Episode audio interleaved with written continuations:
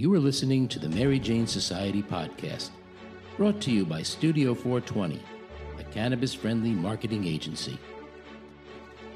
I'm your host, Pam Schmiel, a contract marketer and publicist in the cannabis industry. Today our guest is Thanisorn Boonsoong, the young CEO of Eastern Spectrum Group. He is leading one of Thailand's few integrated hemp cultivation and manufacturing facilities. They plan to lead the world in producing industrialized hemp and to be Thailand's top producing seed-to-sale CBD manufacturer. Let's meet Thanisorn. Good morning, good evening. Well, good morning to you.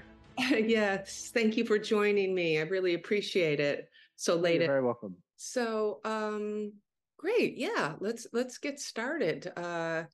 So did I hear correctly that did you attend school in the United States? All except one of my co-founders went to school in the States. Ah, okay. Okay. And you as well? Yeah, me as well. I went to Boston. I went to Northeastern in Boston. Oh, that's right. Okay. Okay. That's right. I knew it was Boston. So yeah, let's start with a background on you. Now we know that you attended school in the United States and you're 27. How did you come to found Eastern Spectrum Group? And I guess the biggest question is, how did you get one of the coveted vertically integrated licenses in Thailand? Sure. Which one do you want to know first? Yes, I guess your background of how you ended up getting to the license. Okay. And going into cannabis as a young person. Okay. So, yeah. Sure. I'll talk about the company first and then maybe my background. Okay. So cannabis in Thailand now, at least, it's gone through sort of the stages of deregulation. It's sort of somewhat legalized.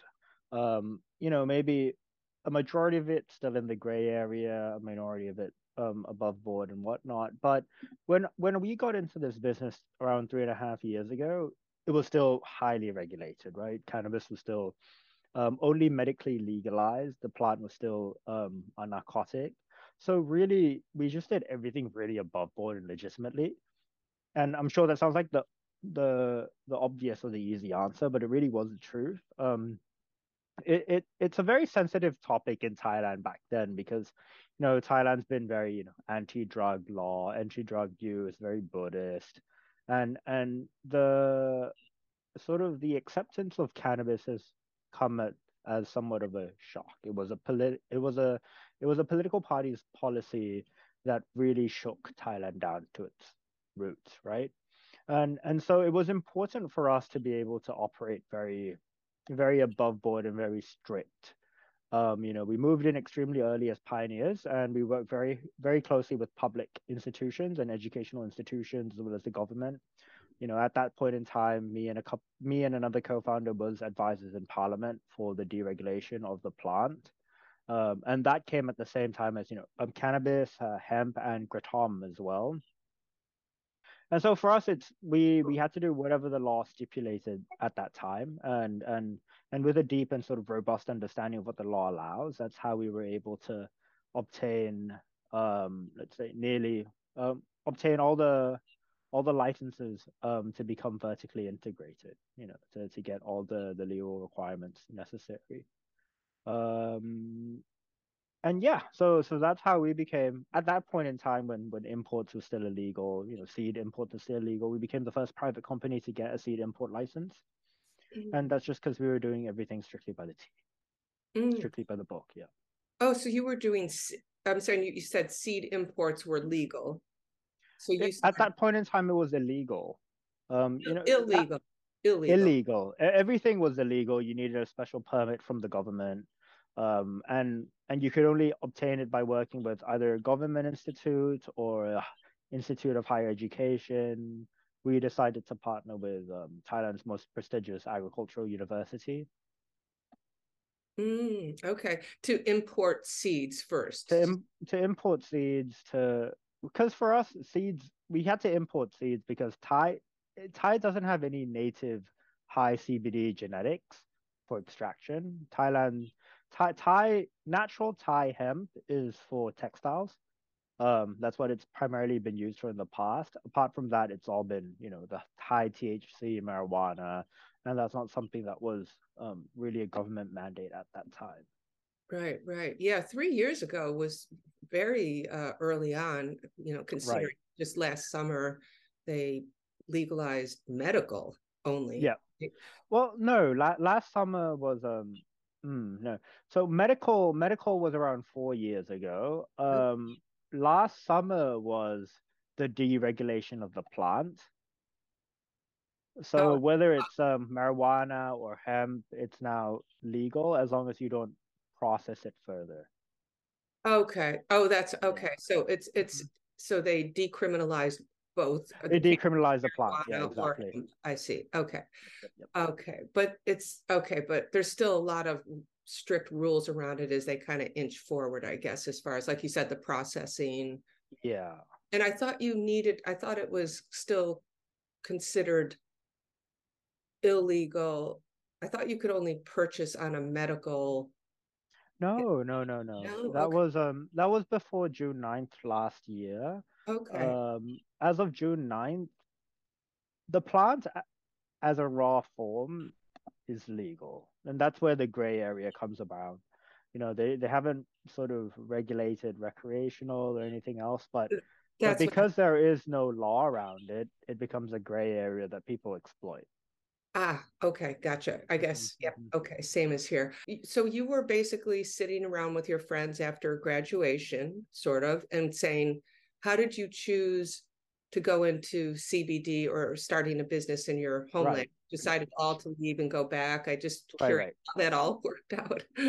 Right. So for myself, I come from a business family with an industrialist background. So we do, like, you know, food and beverage manufacturing, we do automobile manufacturing, real estate, initially mining.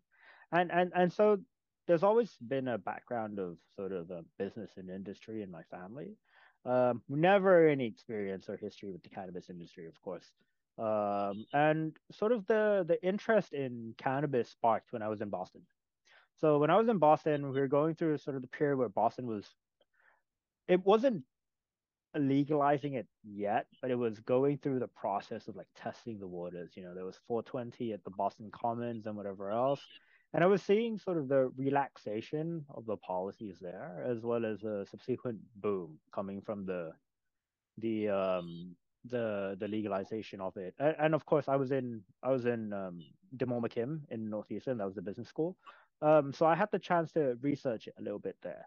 And that's when I found out that hemp was such a versatile plant. And my interest in sort of this entire cannabis industry is more specialized in hemp, right? So I came back in Thailand, you know, fast forward a few years. I worked in other industries. I was in management consulting, I was in entertainment, I was in media. And then the government said medical legalization. And so that's, for me, that's when I knew Thailand was on sort of the tipping point of something that is potentially big. And is adolescent in the sort of the global stage, right?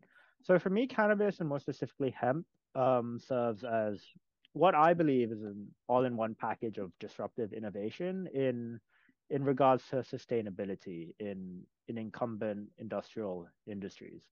You know, some of the work that we do at Eastern Spectrum, apart from obviously the medicinal cannabinoids and extracts, is in applying hemp as an industrial sort of bio-based material, energy, manufacturing, food. And we view it as, you know, a plant or a solution that has massive potential to be driving the sustainability megatrend globally. And Thailand's deregulation of it is, or I guess gradual deregulation of it is a starting point for leading the charge on a global stage. And that makes me extremely interested, of course, with my background. And apart from the potential economic benefits, it tackles a long-standing structural problem in Thailand as well, and that's, you know, agricultural income and income disparity, right? And for me, there are very few opportunities that come in one's lifetime. The cannabis, for me, in this generation at least, is one of them that was like, you know, the gold rush in the previous generation, or the dot-com era of the previous generation, right? I think cannabis is really something that will drive the future of the world, and not only on an economic standpoint, but on a social standpoint as well. And for me, getting the opportunity to work in cannabis to increase agricultural income, increase, you know, the obviously the business potential of it, and solving a sustainability problem is why me and my partners got into this. But why do you think it's not really moving forward, not even in the United States, but the rest of the world? It's so obvious. It right. You know, its uses. Why isn't that moving forward? Who's stopping that, do you think? Well, I mean, there are the obvious, the cliched sort of conspiracy theories, you know, big corporate, big pharma, etc. But I think it's more or less the knowledge of using it and sort of the economic feasibility of it as well is still something that the world hasn't really caught up on. You know, in the past, sure, we've used it for textiles, for ropes, for paper, but when it's come to the stage of, you know, rapid innovation and industrialization of it, not a lot of companies has really offered the, you know, the resources or the funding to push that forward. And of course, with the criminalization of it, a lot of universities or research institutes are finding it hard to make a move. But now when we have, you know, the world is more accepting towards it, and then we find the potential uses of it for automobile manufacturing, supercapacitor manufacturing, you know, the potential is vast. Yeah. Yeah. Okay. So maybe that's more the problem that you're saying, is that no one really set up the infrastructure for it yet and is really moving it forward. And with your background, you know, you can definitely make that move. So I can see that. So are you moving more towards hemp as an alternative material, as opposed to going into the CBD and then into the THC manufacturing of products and more health and wellness? Is that kind of where you're going? Well, I guess we have this sort of, a way to visualize things. We use a Roman pillars diagram, you know, like building a house and whatnot. And the foundation of our house being ESG, right, Eastern Spectrum Group, the foundation of our house is in cannabinoids. And that's because that's what the government mandate pushes at that point in time, is medicinal usage, you know, cannabinoids, THC, CBD, and of course THC for strict medicinal usage. That's what the core business has been built upon. But our sort of growth pillars, the pillars to sort of our house and building the entire structure, is in industry. We have three pillars: food, materials, and energy. And that's where most of our research and development efforts have been pouring into. You know, with my family background of being in those industries already, or the rest of our sort of board of directors are in either one of those industries. We look at hemp as a way to constructively disrupt each of those industries, and with the success and, you know, pushing it forward on, it allows us to take sort of this innovation, this technology, this plant, and making it accessible to the rest of the world, to Thailand at the very least. You know, Thailand is a huge, I guess, speaking automobile strictly, Thailand is a huge automobile manufacturing hub for Asia and for the world. You know, we produce a lot of Japanese cars here in Thailand, and sort of one of the things I like to say to the rest of my team is, you know, for example, say Toyota or Nissan or Isuzu or any of the big Japanese automobile manufacturers, what if all of them decided to use, you know, hemp composites as sort of the fiber replacement for their door panels? You know, that's a massive, massive industry that creates a lot of social value for the world as well. And that's where our vision is. It's not just the medicinal part, but it's really whole plant utilization, zero waste, in manufacturing and energy, and of course food. Yeah, I would love to dig into like the CBD part of it. In your research, you know, it's very hard in the United States, though it's changing a little bit, to get access to hemp plants to right. do sort of research, especially marijuana. Hemp is a little bit easier, but, you know, has to go through the universities and trying to get quality hemp and marijuana to do all this research. Is Thailand different in that way, that it's more accessible and not or more people can offer it for research? And what are you guys doing for research? Absolutely. So when Thailand decriminalized the plant, it opens up sort of the plethora of avenues for research and development. Even 3.5 years ago, all Thailand's leading universities have started to, you know, they have either science faculties, medical faculties, pharmacy faculties. They're all doing research in some way or another on marijuana and hemp, right? It's like for us, when we're doing research on obviously the genetics, because Thailand does have a lack of sort of CBD genetics, at least, and minor cannabinoid genetics. Thailand is abundant on THC and on industrial genetics. And we're also doing research on formulations, primarily on CBD formulations, though, because that's where the government sort of direction is heading towards. It's not that Thailand isn't aware of minor cannabinoids like CBG, CBN, THCV, etc., but the regulations just aren't there yet. You know, we're at least, I think we're at least 10, 15, maybe 20 years behind where the states are. Mm. And as far as research and all that, you're saying you're about exactly. Yeah, okay. But I do think Thailand has the capabilities to catch up extremely rapidly, because the states has at least the states, Europe, Canada has been very open with public publications of their research and whatnot, and with the Thailand's laws being quite progressive on that matter, it's only a matter of time before we catch up.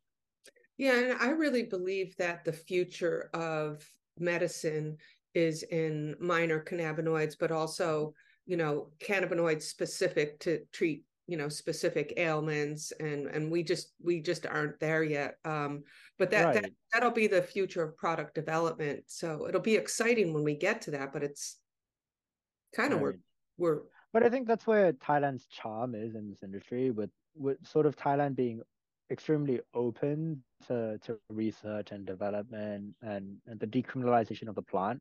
It allows at least either both private and public entities to do as much research as they want very freely, right? Like, for example, one of Thailand's, I guess, medical institutes and a university paired up to research like the effects of CBG for treatment of the brain cancer, glioblastoma. So it's a brain cancer of some sort? Yeah, it's a cancer that occurs in the brain or spinal cord.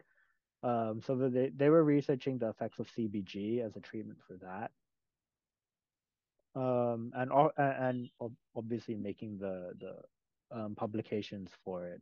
Like, I think research and development in Thailand will be quite rapid because there's a lot of interest around it, and it's really easy to access it nowadays due to the decriminalization of the plant. And the government, I from what I'm understanding, is pushing more the medical side of yes. things, and obviously promoting the recreational side. I mean, most the recreational side of it, it's not really a government mandate. They don't openly support recreational usage of the plant. They're trying to push for the medical usage of it. But, you know, as businesses are, the recreational has a lot more immediate profit, immediate return. So a lot of private companies are more interested in that. But the government is 100% trying to push for the medical, at least the medical perspective of it, not so much the recreational. So the Eastern Spectrum Group is basically a white label company, is that, am I right? Where you would basically produce CBD products, if we're staying in, you know, outside of the hemp production, but right. So we positioned ourselves as a B2B company, selling extracts and doing white label and private label manufacturing, and that's because 3.5 years ago, when we were obviously doing our business plan, the government didn't have any restrictions on CBD, on THC. Well, THC, yes, but on CBD, no. it sort of looked like they were walking in the same direction as the States. And so we preemptively expected that there would be a lot more demand for CBD extracts, for CBD isolates, for CBD sort of water dispersables, et cetera, et cetera. But, you know, as the laws progressed, they started imposing dosage regulations, dosage limitations, and the whole B2B market hasn't really taken off. So, yes, we shifted to more value-added services, white label manufacturing, private labels, B2C. You know, I just don't think the research is there yet, and the formulations, like we were saying before, where we really know how, you know, either minor cannabinoids or CBD, how it all works in the system, what the dosing should be to treat our, you know, basic ailments that they're claiming it can help. So I think that's why it's falling flat a little bit. And also because it's more like a nutraceutical, which means that you can't really tell how it's really working. You kind of hope, like, I take vitamins every day and it's going to, you know, so, and it's expensive. So for someone to invest in that money and, you know, kind of blind faith in a way, right. You know, I feel like that's what's really impeding the, you know, it moving forward. But I've really seen and heard great testimonials on the topical CBD here in the United States. So right. I haven't tried it, but I have, from my friend group, I have actually heard people who are not in the industry swear that topicals really work for them. So maybe that's a way for us to step into it. And I feel like those products are doing better. Okay. So we kind of know that CBD is at a standstill. So how are you guys? No, so I completely agree with what you just said. And there's actually there's a government endorsed scheme here called the Special Access Service Program or something. It's called in short, it's like a SAS. They call it SAS.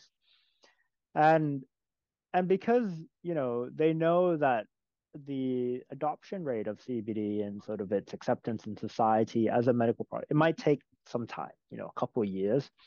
The government endorses a scheme where the government produces formulations and medicines under their own sort of branch, the Department of Medicine or the Department of Thai Traditional Medicine. And they prescribe this for certain patients who are willing to undergo the trials. And then they take the testimonials, they do clinical research and studies, and they compile the data. And that's allowing Thailand to move extremely rapidly with sort of medical treatment. You know, but until that's more widely dispersed, it's exactly as you said. You know, it might take some more time. And yes, we're seeing a lot more interest in the topical and cosmetic standpoint, more so than the nutraceuticals. So are you working with companies outside of Thailand, or are you mostly working with companies in Thailand who are trying to get CBD off the ground? And how are the Thai people responding to CBD? Is it similar to what's happening in the United States, like we were just talking about? Or we're working with both international and local companies. So Thailand specifically, there's still a massive lack of education regarding CBD.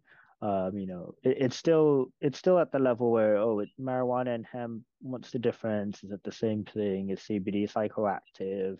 Like I said, we're very behind the States. And we at least are trying to encourage the government, as well as help them disperse as much information as possible to the general populace.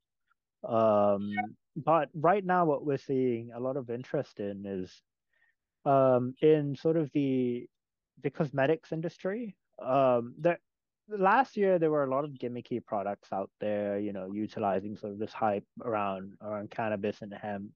But this year, or at least at the last quarter of last year, we have a lot of proprietors and a lot of SMEs contact us regarding, you know, cosmetics and nutraceuticals, to be honest, because, you know, they've done their own research. They, of course, pull a lot of information from the States, from the EU, from Canada, and they think it's something that has marketability here in Thailand. And Thailand is quite open to to these sort of nutraceutical products, and people are quite quick on the uptake and are quite open to try new things. And of course, there's the dispensaries that are very, very open towards manufacturing, you know, white label tinctures for them, private label tinctures for them. Education is the way to go, I think, to move the industry forward and to get the government on board, because, you know, a lot of people in the government haven't taken time to kind of really zone in on it. So exactly. Yeah. So that, I think that's the direction for all of us who want to move this forward, is just putting educational content out there and hope we can get some medical research or clinical trials that can really move this forward. I think that's the big key. So is the path also, or kind of looking at THC as a path in the end, or are you strictly going to be going the three pillars, or I think the three pillars you were talking right about? I mean, we are working with THC, but that's specific. That's actually strictly for medicinal usage. We're not looking at THC as a recreational product or form. The work with THC that we do is all pertinent to government medicine, government formulations, or sort of formulations of research done by either institutes of higher education or whatnot. It's strictly medical. It's like anything that ESG does with THC, it's very clear cut. It's very black or white. There's no gray area with, oh, can it be medicinal, perceived as recreational? You know what I mean, right? Yeah, no, I understand. You have to be very strict. Yeah, right. You want to keep going, and yeah, that's very important. Because I mean, we're proud to be sort of this symbol, or at least a representation of the legitimate and above board sort of industry here in Thailand, and we're working very strictly in compliance with government regulations, and of course, the THC or any recreational connotations, it affects our aspirations to expand into the industrial side of things as well. Most recently, for example, I was over in Sweden for a business trip, and the government there is quite opposed to recreational cannabis, or so that's what I've been told, at least. And any association of my company with recreational cannabis could potentially bar me from working with a Swedish company on any of my industrial aspirations. So we keep it very, very separate. So are you producing tinctures for CBD, based hemp-based tinctures for government or higher learning? Is that who you're manufacturing for? Well, CBD so that dives down to more, I guess, a bit more granular. So tinctures in Thailand is actually considered a non-regulated product. It's a gray area. Thailand's a little bit different from the States, where everything that's on the shelf has to be FDA approved. Tinctures are an FDA approved product, but they're not illegal due to the loophole in the law right now regarding cannabis. So the tinctures that we sort of white label or private label for clients goes into the dispensaries. That's sort of this gray area segment. But the things that the tinctures that we produce in sort of as a service to universities or hospitals or government, that's FDA registered as a medicine. Thailand, you were saying earlier that Thailand is not really known for its hemp production. Of course, it's famous for its, marijuana production. Yep. Why would someone from outside the country want to white label the... Right. Well, I think on an export standpoint, like Thailand's extremely... the Thai FDA is extremely bullish on exports. THC exports are also legal. It's just about sort of domestic consumption that they're regulating a lot. And I think the sort of the charm for a lot of international companies out there with Thailand is due to its, one, its competitive nature, where we can produce it at a very competitive price, of course. Okay. But there's also the heritage aspect of marijuana here in Thailand. On the CBD standpoint, to be quite honest with you, that's a little bit more difficult to say there's like a cultural heritage or story behind that. It's more about being competitive in the market, being competitive in the industry. Got it. Of course, right, exactly. And at least with Eastern Spectrum in Thailand, we're one of the very few vertically integrated companies that work at scale. So that gives us sort of the edge over some of our industry peers. So what are you finding out there as far as genetics and seeds in the hemp world, as far as either topicals or nutraceutical type, in that area? Or where are you getting the seeds from, or who? Ah, okay. Who's creating the best genetics, or mm-hmm. So genetics is a very, very deep topic, right? Okay. Yeah. At the end of the day, it does depend on the purpose and the end product. Currently, right now, we import most of our genetics from the States, except for the ones that, we're breeding ourselves in conjunction with some of our partners in the States as well. We're primarily importing from the States for production, but what we aim to do in the long run is sort of create a hybrid between an international variety and a Thai local land race to be able to create what we believe to be a jack of all trades genetic, can be used for industrial purposes, can be used for extraction purposes. It's something called a tri-crop. That's sort of our eventual holy grail. That's what we're aiming for. Are you looking for companies? What is your end goal outside of Thailand? Who are you looking to work with? Who are you trying to attract? Right. Yeah. Mm-hmm. We definitely want to stand on our own 2 feet. We want to be a global supplier, in every pillar that we talked about just now: medicinal, food, energy, materials.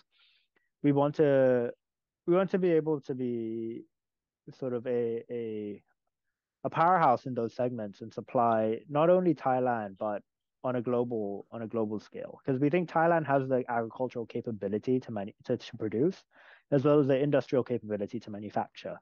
Mm-hmm. And Thailand has been working as a net exporter for the world in a lot of industries. And we think that this is just the eventual shift in sort of the world's journey to sustainability.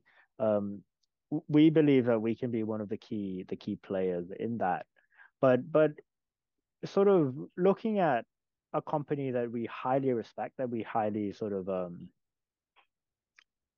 look up to, is actually an American company called Hempflax. Mm-hmm. Uh-huh. Hempflax. So there, I think we, or at least I'm saying this from as much secondary research as I can gather, right? I don't personally know them, although I would love the opportunity to speak with them. I believe that we share a very similar vision in regards to the industrialization and dispersion of hemp, not only for medicinal, but for industrial purposes. I believe we're walking on the same path. They're just, I guess, much further ahead than where we are at the moment. Some of the things that they've already commercialized stateside is some of the things that we're still doing in our research and development programs.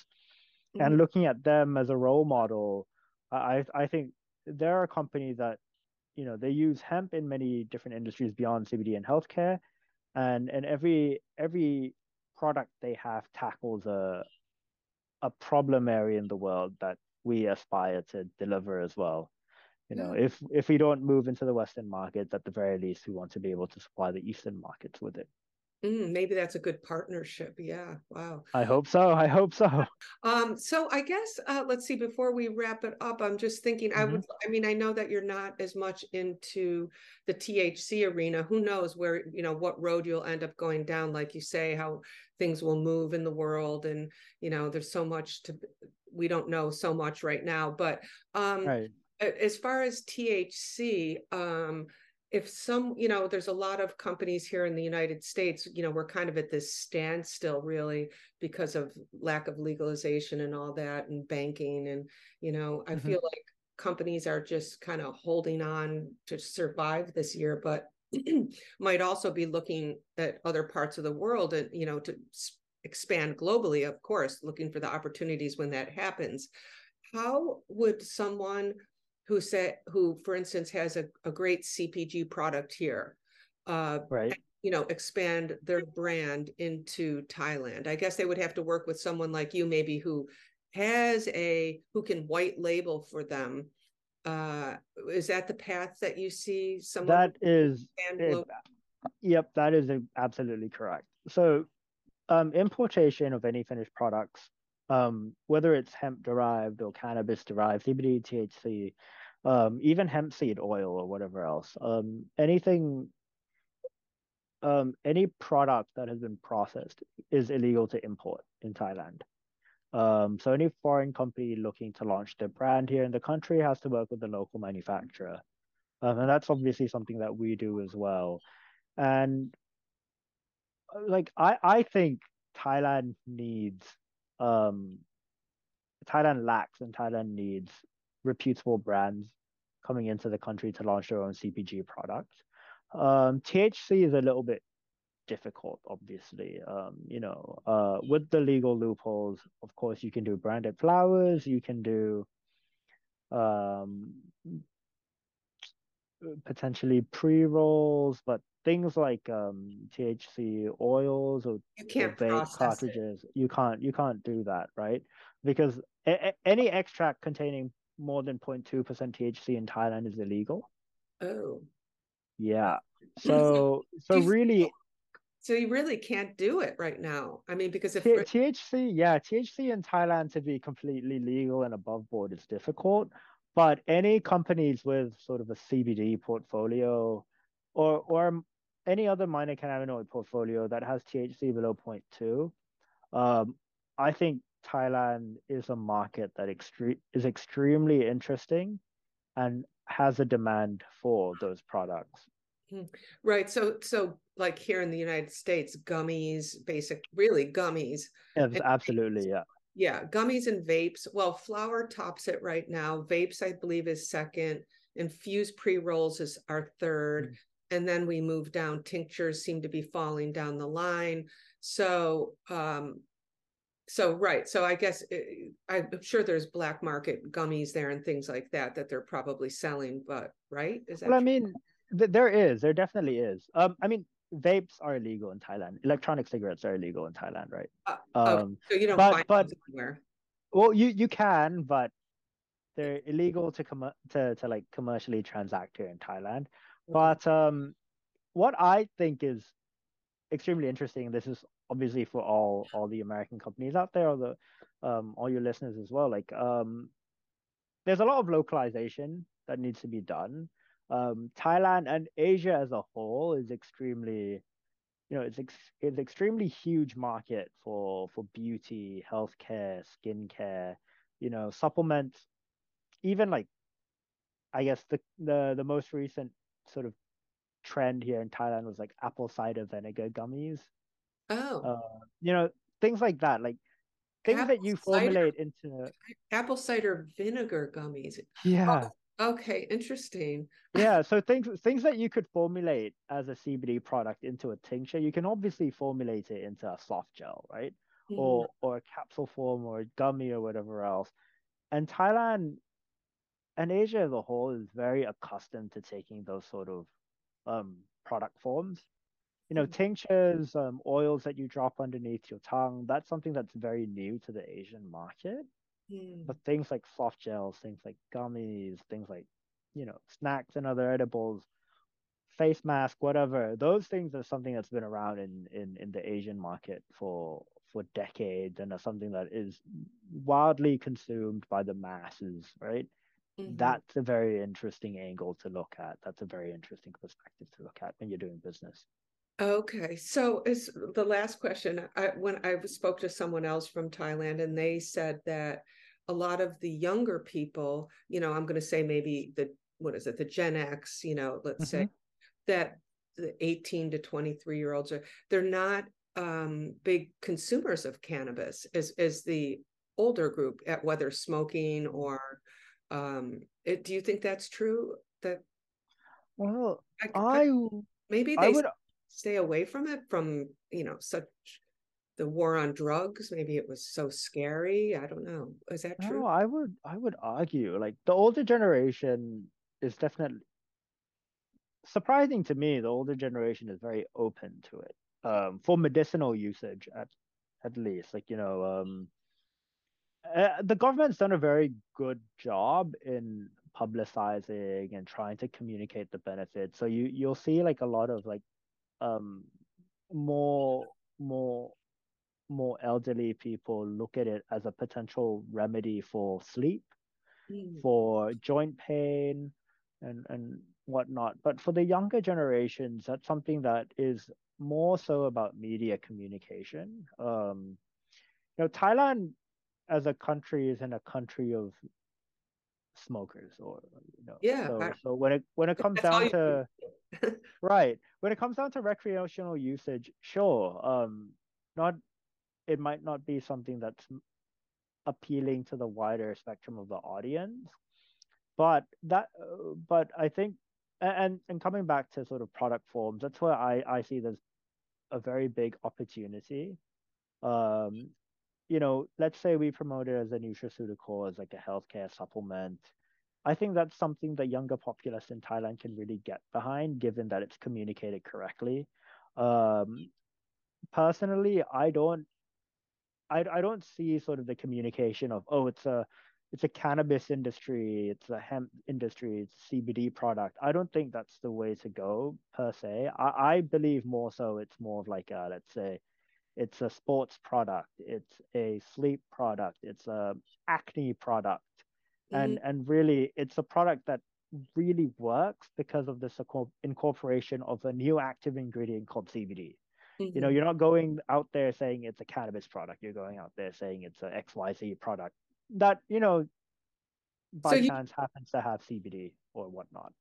So you think if you're trying to reach the younger generation, once things kind of turn around a little bit and maybe become more product friendly for THC products, that you'll make headway or reach this younger group by claiming or demonstrating its health benefits, that Correct. They'll react more to that. It's not about going out and getting high.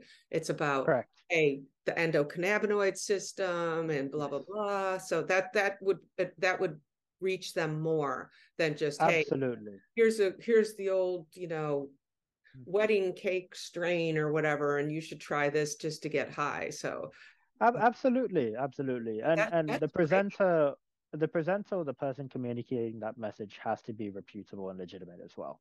And that's, to be honest, that's the method of mass media communication and advertising in Thailand nowadays as well. Influencers and celebrities and whatnot, they hold a lot of weight in what they say and what they endorse.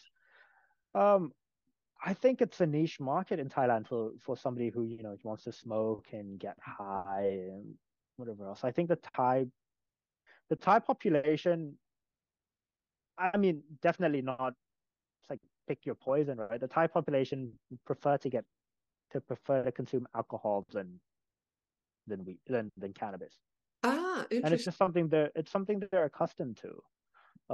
Cannabis is something new. It's still widely perceived as a drug and dangerous, and especially with their, with the parents. Although the parents might say they're open to it as a remedy for sleep or whatnot, it's for medicinal purpose. They're not open to it for getting high. You might get addicted, or obviously that's not true, right? But like that's still the general perception behind it.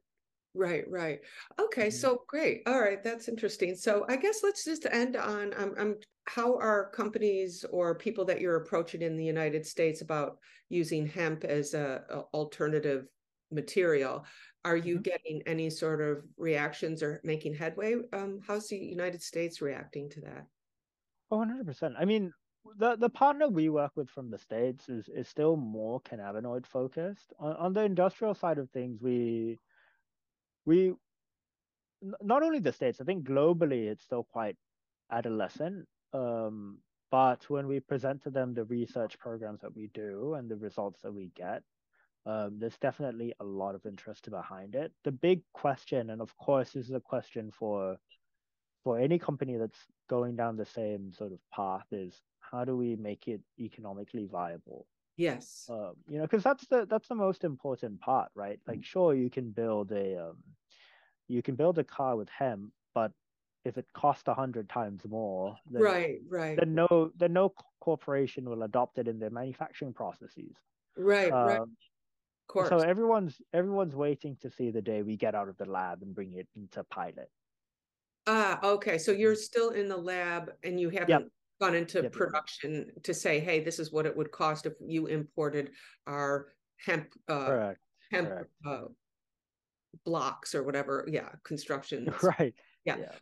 And does the United States allow the import of hemp materials or whatever else you're doing besides the medicinal part of it? I mean, to be honest with you, I'm not exactly sure of the answer to that question. I know I know we've talked to American companies that say that they need the supply from us, but we never actually went into the conversation of is it legal or not?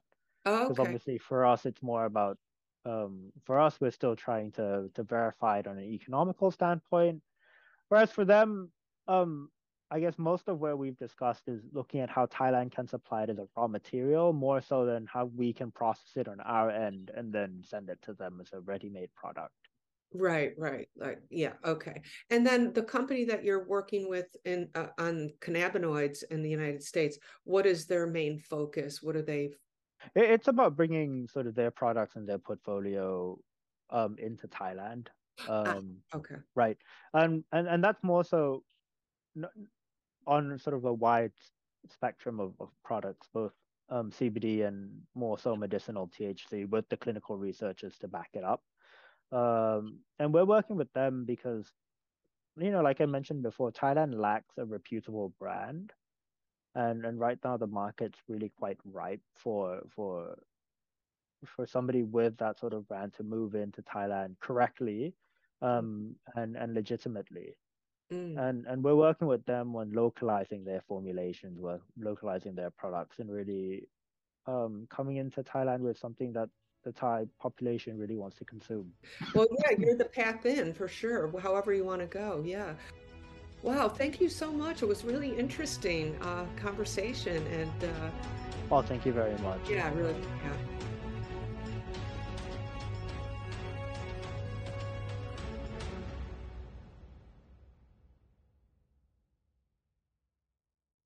Thanks for listening to today's show. To check out more great cannabis podcasts, go to PodConnects.com. Here's a preview of one of our other shows. Season 1 of Dope History is now available at dopehistory.com. Dope History weaves you through the lives of those who have been touched by cannabis or have had an influence on the events that shaped our laws or relationships with this plant. You'll hear tales from Frenchie Cannoli, Keith Stroup, Eddie Lepp, Tom Alexander, Ed Rosenthal, Wolf Seagull, Jorge Cervantes, and Tommy Chong. Available now at dopehistory.com.